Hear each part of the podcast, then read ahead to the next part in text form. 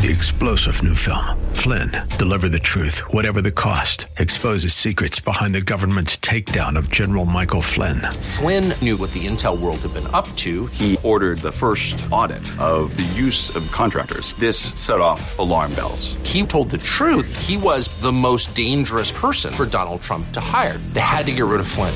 Flynn, deliver the truth, whatever the cost. Available now. Watch it today. Go to salemnow.com. Salemnow.com. Psalm 34, and uh, we will read verse 17 and 18. And when you have found it, please stand out of the respect for the reading of God's word. The scripture tells us, The righteous cry, and the Lord heareth, and delivereth them out of all their troubles. The Lord is nigh unto them that are of a broken heart, and saveth such as be of a contrite spirit. Thank you very much. You may be seated. In this world, there are a lot of broken things that are considered despised and thrown away. Have you ever broken something and said, okay, this is no good anymore, and I'm just going to throw it in the trash? Especially something that you just bought and then you broke it and think, oh, this is no good anymore. Damaged goods tend to be rejected. We tend to love something we bought because it's in good, new, working condition and sometimes we have the tendency to worship that thing. These things can be, say, a new car, a home, new furniture, and so on. But then when something damages that thing, no matter how new it is, we have a different view of it, do we not? Our view of it changes and we don't love it like we used to. Well, this also happens not just in material things, but also in relationships. It happens in friendships, it happens in marriages, it happens in churches. When a couple is newly married, there's an air of excitement and giddiness. But with every marriage comes baggage called sin. And when that baggage is opened and that contents is revealed, Many couples don't take care of the sin, and in their pride and self will, they continue to want their own way. This breaks the relationships, and families end up broken. Then, like any material object, people find some new replacement, and the cycle repeats itself. Every one of us has some sort of brokenness in our lives, in our past. Maybe we've grieved from a broken heart, complicated situations, loss of health, or even relationships. Whether it's from choices we've made or circumstances beyond our control, sometimes we find ourselves so profoundly broken that we don't know how things could ever be restored and we lose all sight of hope. Have you ever had something take place in your life that doesn't just break you, or even shatters you, but it literally seems like it dev- uh, devastatingly disintegrates your soul? Have you ever tried to put yourself back together without God's help? Without God's help, broken people who are void of God tend to become bitter at life, bitter at people, and ultimately become bitter at God. Well, you can either be broken and bitter or you can be broken and better. Depends on whose hands are in control of fixing that broken thing. None of us can truly bring glory to God, nor will our lives ever be acceptable uh, sacrifices to Him until we are broken. Only once our hearts and spirits are broken can God use us in a greater way. Now, before we dive into the meat of this message, there are a couple of things that uh, we must uh, understand and uh, clarify. And uh, we need to understand this thing called brokenness. The first thing I want you to see is what brokenness is not. Okay? Biblical brokenness is not mere suffering. Biblical brokenness is not mere suffering. Many people suffer for many different reasons. Some are a result of poor decisions, uh, others by mere circumstances. But people suffer. Some suffer through divorces, diseases, disfigurement. They may suffer from a wayward child, loss of a loved one, unemployment, family, uh, volatility in relationships, habitual sinning. We may suffer from depression, mental illness, injuries, anger, pride, arrogancy, adultery. While these are legitimate reasons for suffering, it's not the brokenness that pleases God. God uses these things many times as a vehicle to bring us to having a broken heart and contrite spirit. Not only is brokenness just mere suffering, but secondly, brokenness is not mere dejection, discouragement, or disappointment. Brokenness is not mere dejection, discouragement, or disappointment. Many great men of God who have been used greatly of God have been discouraged and disappointed. That's not brokenness. As a matter of fact, Proverbs 17, verse number 22 says, A merry heart doeth good like a medicine, but a broken spirit drieth the bones. In that verse, a broken spirit speaks of the dejection, despair, discouragement, or disappointment in life, which leads to depression. That's why a broken spirit drieth the bones. That's what that's speaking about, not the one that pleases God. It's that doom and gloom Eeyore disposition. You ever watch Winnie the Pooh and see Eeyore? He walks around like he's got this, or does he walk around with a cloud over his head that's raining on him all the time? And that's what Proverbs 20, uh, 17 22 talks about having a broken spirit that dries the bones. It's having that discouragement that just makes life miserable for everybody. This isn't what God is seeking. So, what is biblical brokenness that God accepts and God wants? Well, let me give you, let's define a few terms. First of all, brokenness. Webster defined brokenness as something that is fractured or damaged, no longer in working order. In the Hebrew, to be broken means to sever or shatter. Then there's that word contrite. What does that mean?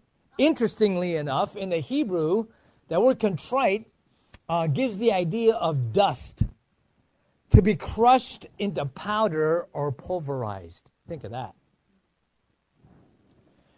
What is the heart? Well, the heart speaks of the inner man, the mind, and the will.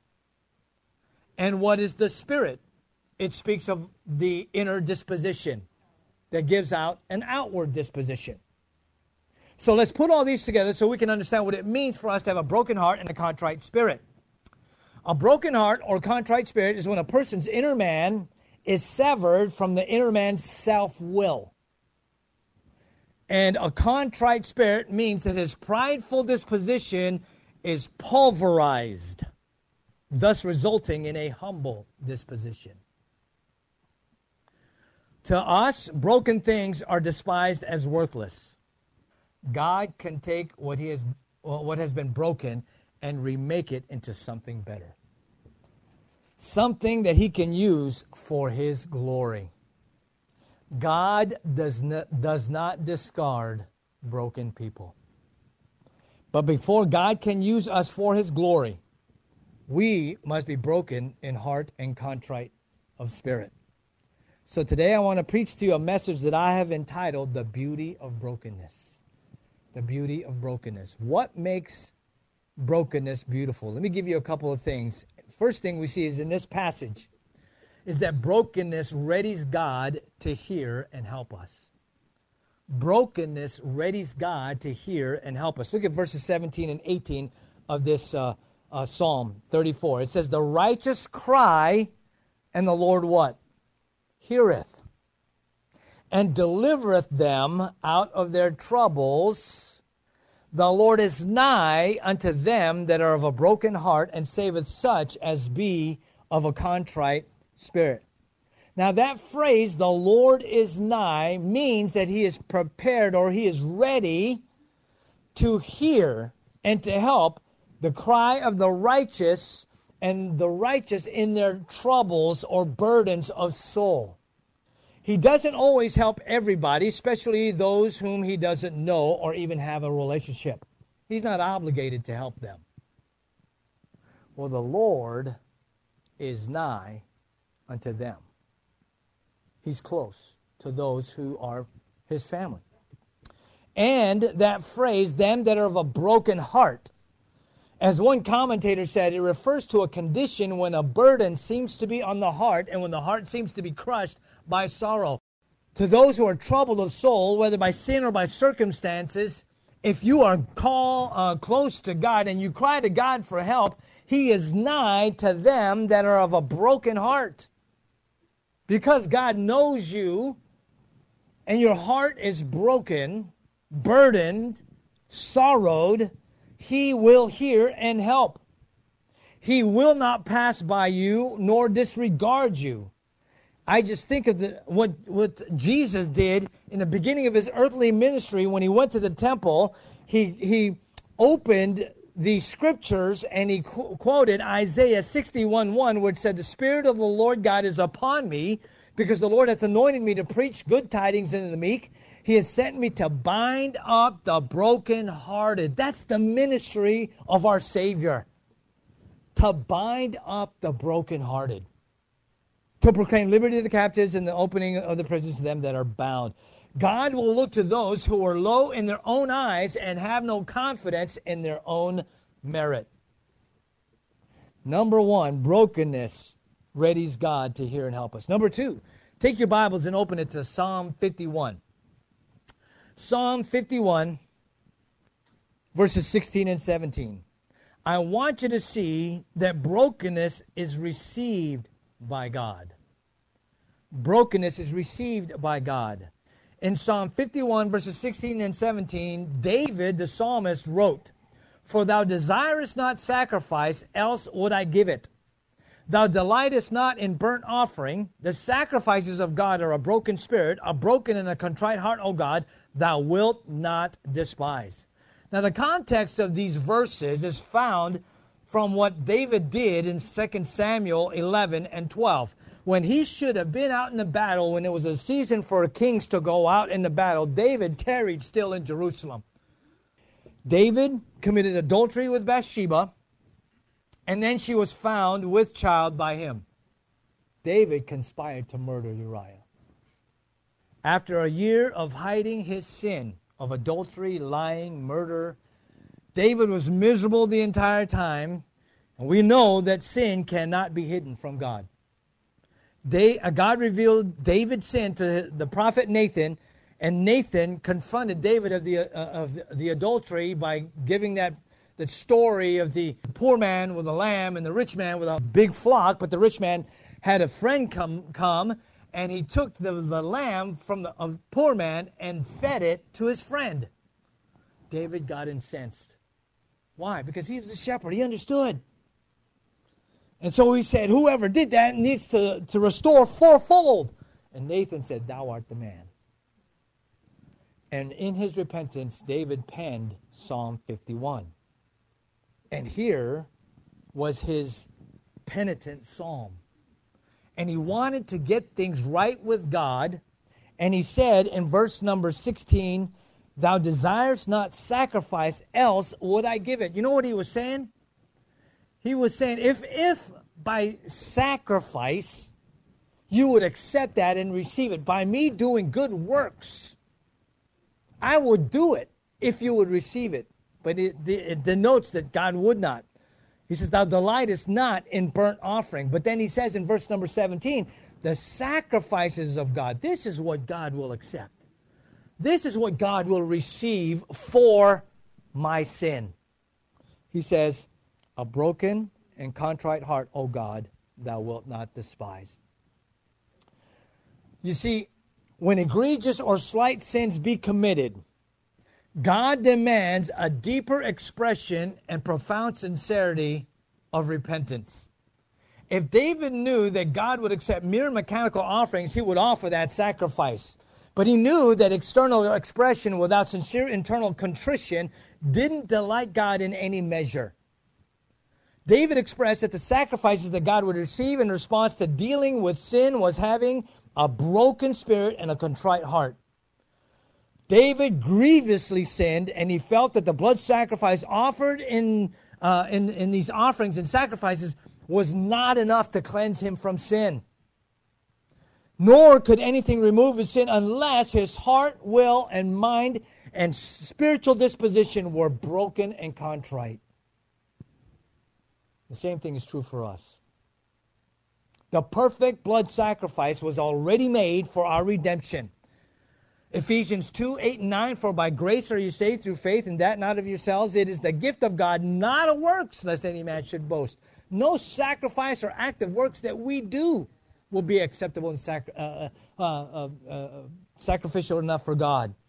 Titus 3 5 says, Not by works of righteousness which we have done, but according to his mercy he saved us by the washing of regeneration and renewing of the Holy Ghost. Only when we are humbled in our mind and crushed by the guilt of our sin, and we turn to Jesus Christ, the Bible says that is the sacrifice that God will not despise. He will not reject it nor treat it with contempt. As a matter of fact, our humble contrition toward our sin, God will gladly receive. Psalm 32, verse 5, uh, David again said, I acknowledge my sin unto thee, and mine iniquity have I not hid.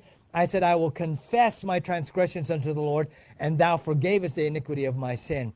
Proverbs 28 13, He that covereth his sins shall not prosper, but whoso confesseth and forsaketh them shall have mercy.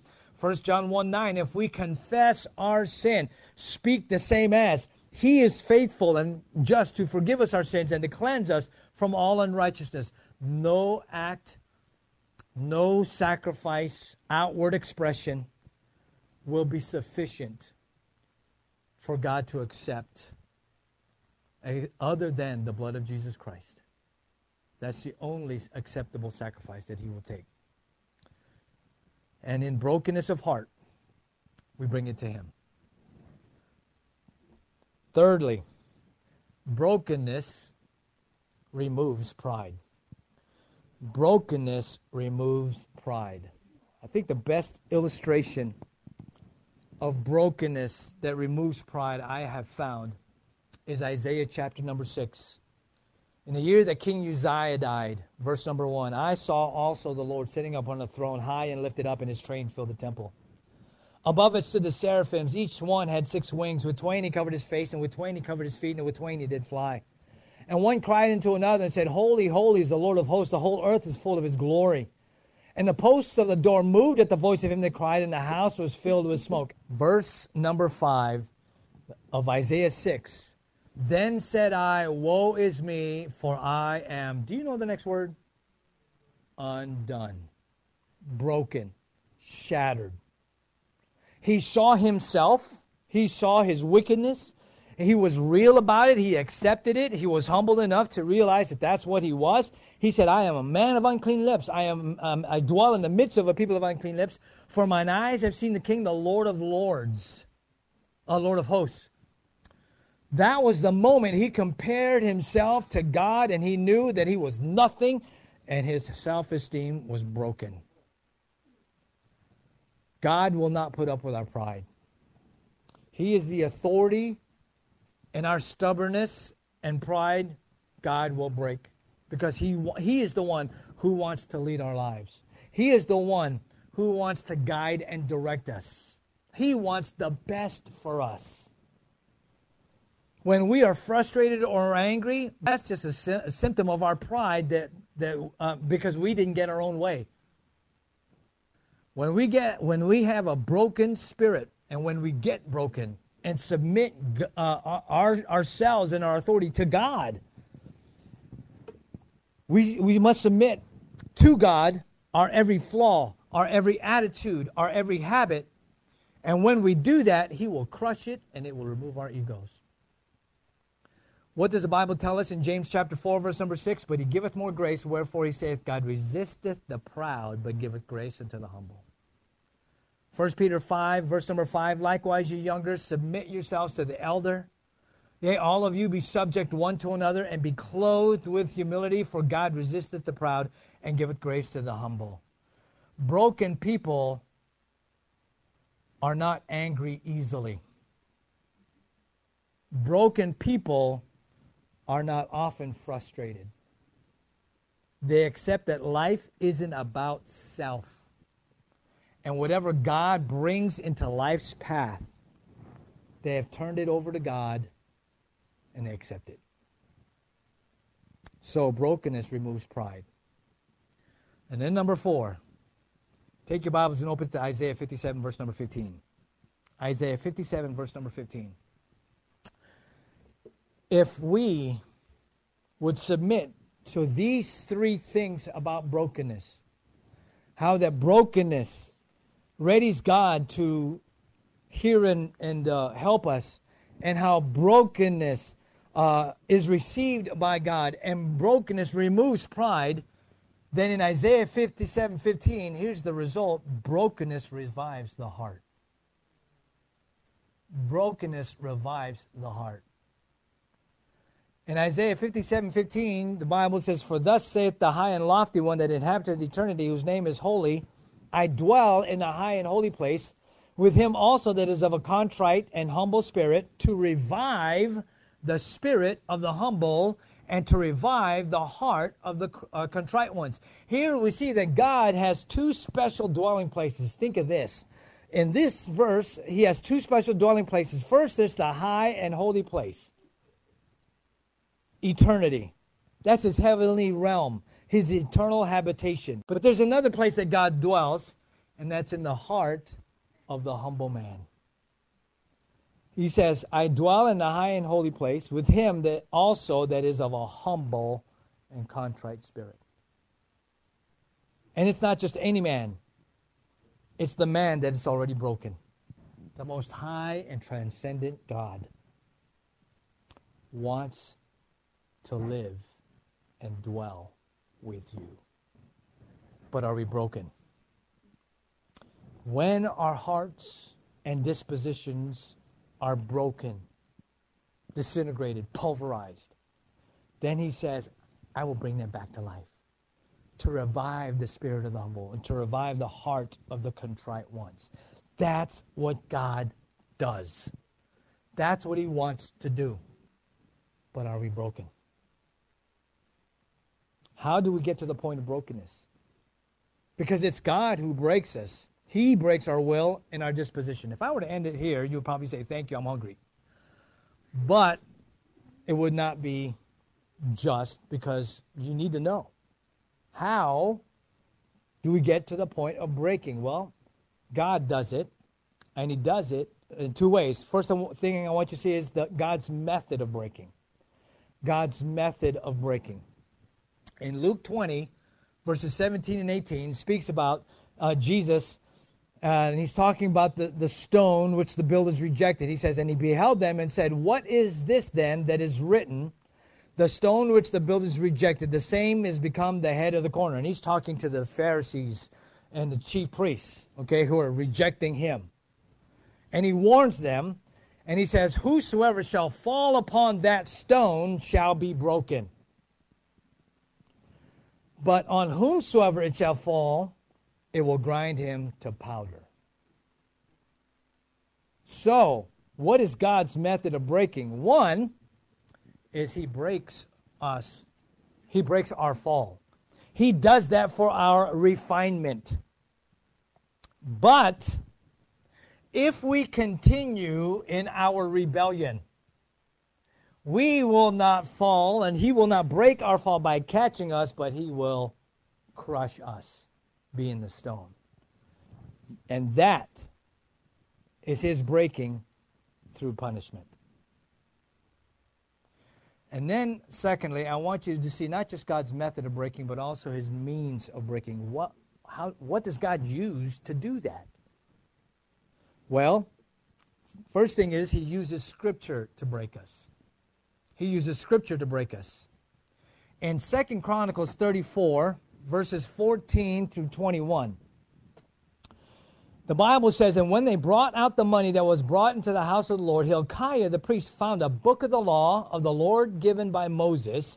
And Hilkiah answered and said to Shaphan the scribe, I have found the book of the law in the house of the Lord.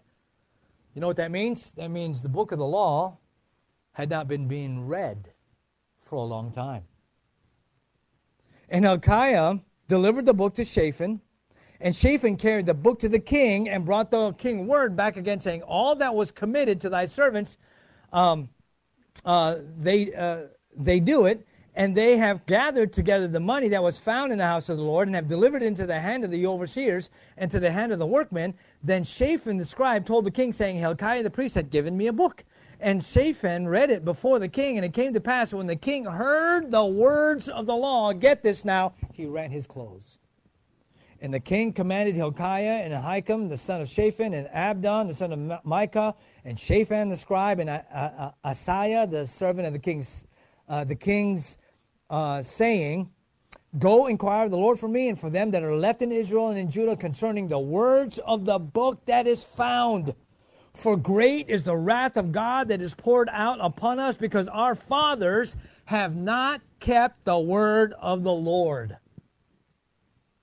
When you get in God's word, God will use his word to break you, to show you things about yourself when we read God's word, it shows us things about us, and He uses the sword of His word to cut at our hearts, to remove the things that do not resemble God. Hebrews 4:12 says, "For the word of God is quick and powerful and sharper than any two-edged sword, piercing even to the dividing asunder of the soul and the spirit, breaking your heart and your spirit, and of the joints and the marrow, and is a discerner of the thoughts and the intents of the heart." God's word, when we get in it, will pierce our soul and spirit, and it ought to show us things about ourselves. And it will, and it should, and it does. And then, secondly and lastly, God uses situations in our lives to break us. The Word of God does it, but also situations. If you read the book of Job, Job was a righteous man. He was the most righteous man in the land. But God did something in his heart. He allowed Job to go through such trials and tribulations, and Job's world utterly crumbled, disintegrated. But then in Job 23, uh, Job 13, verse number 15, Job still had this attitude: "Though he slay me, yet will I trust in him." That's a broken heart and contrite spirit. You see, God uses situations to break us. Somebody once said, before God can greatly use a man, he must greatly break a man. Are you broken before God? Three star general Michael J. Flynn, head of the Pentagon Intelligence Agency, knew all the government's dirty secrets. He was one of the most respected generals in the military. Flynn knew what the intel world had been up to, he understood its funding. He ordered the first audit of the use of contractors. This set off alarm bells. The explosive new documentary, Flynn, Deliver the Truth, Whatever the Cost, and covers the facts behind this scandal. Flynn told the truth. He was the most dangerous person for Donald Trump to hire. I find out the worst enemy that I'm going to face in my life is right here in America. They took my assessment and they wanted me to change it. And I was like, I'm not changing it. They had to get rid of Flynn with in depth interviews, archival footage, and never before seen personal records of the man behind the headlines. I just felt like I was drowning. Flynn, deliver the truth, whatever the cost. Available now. Watch it today. Go to salemnow.com. Salemnow.com.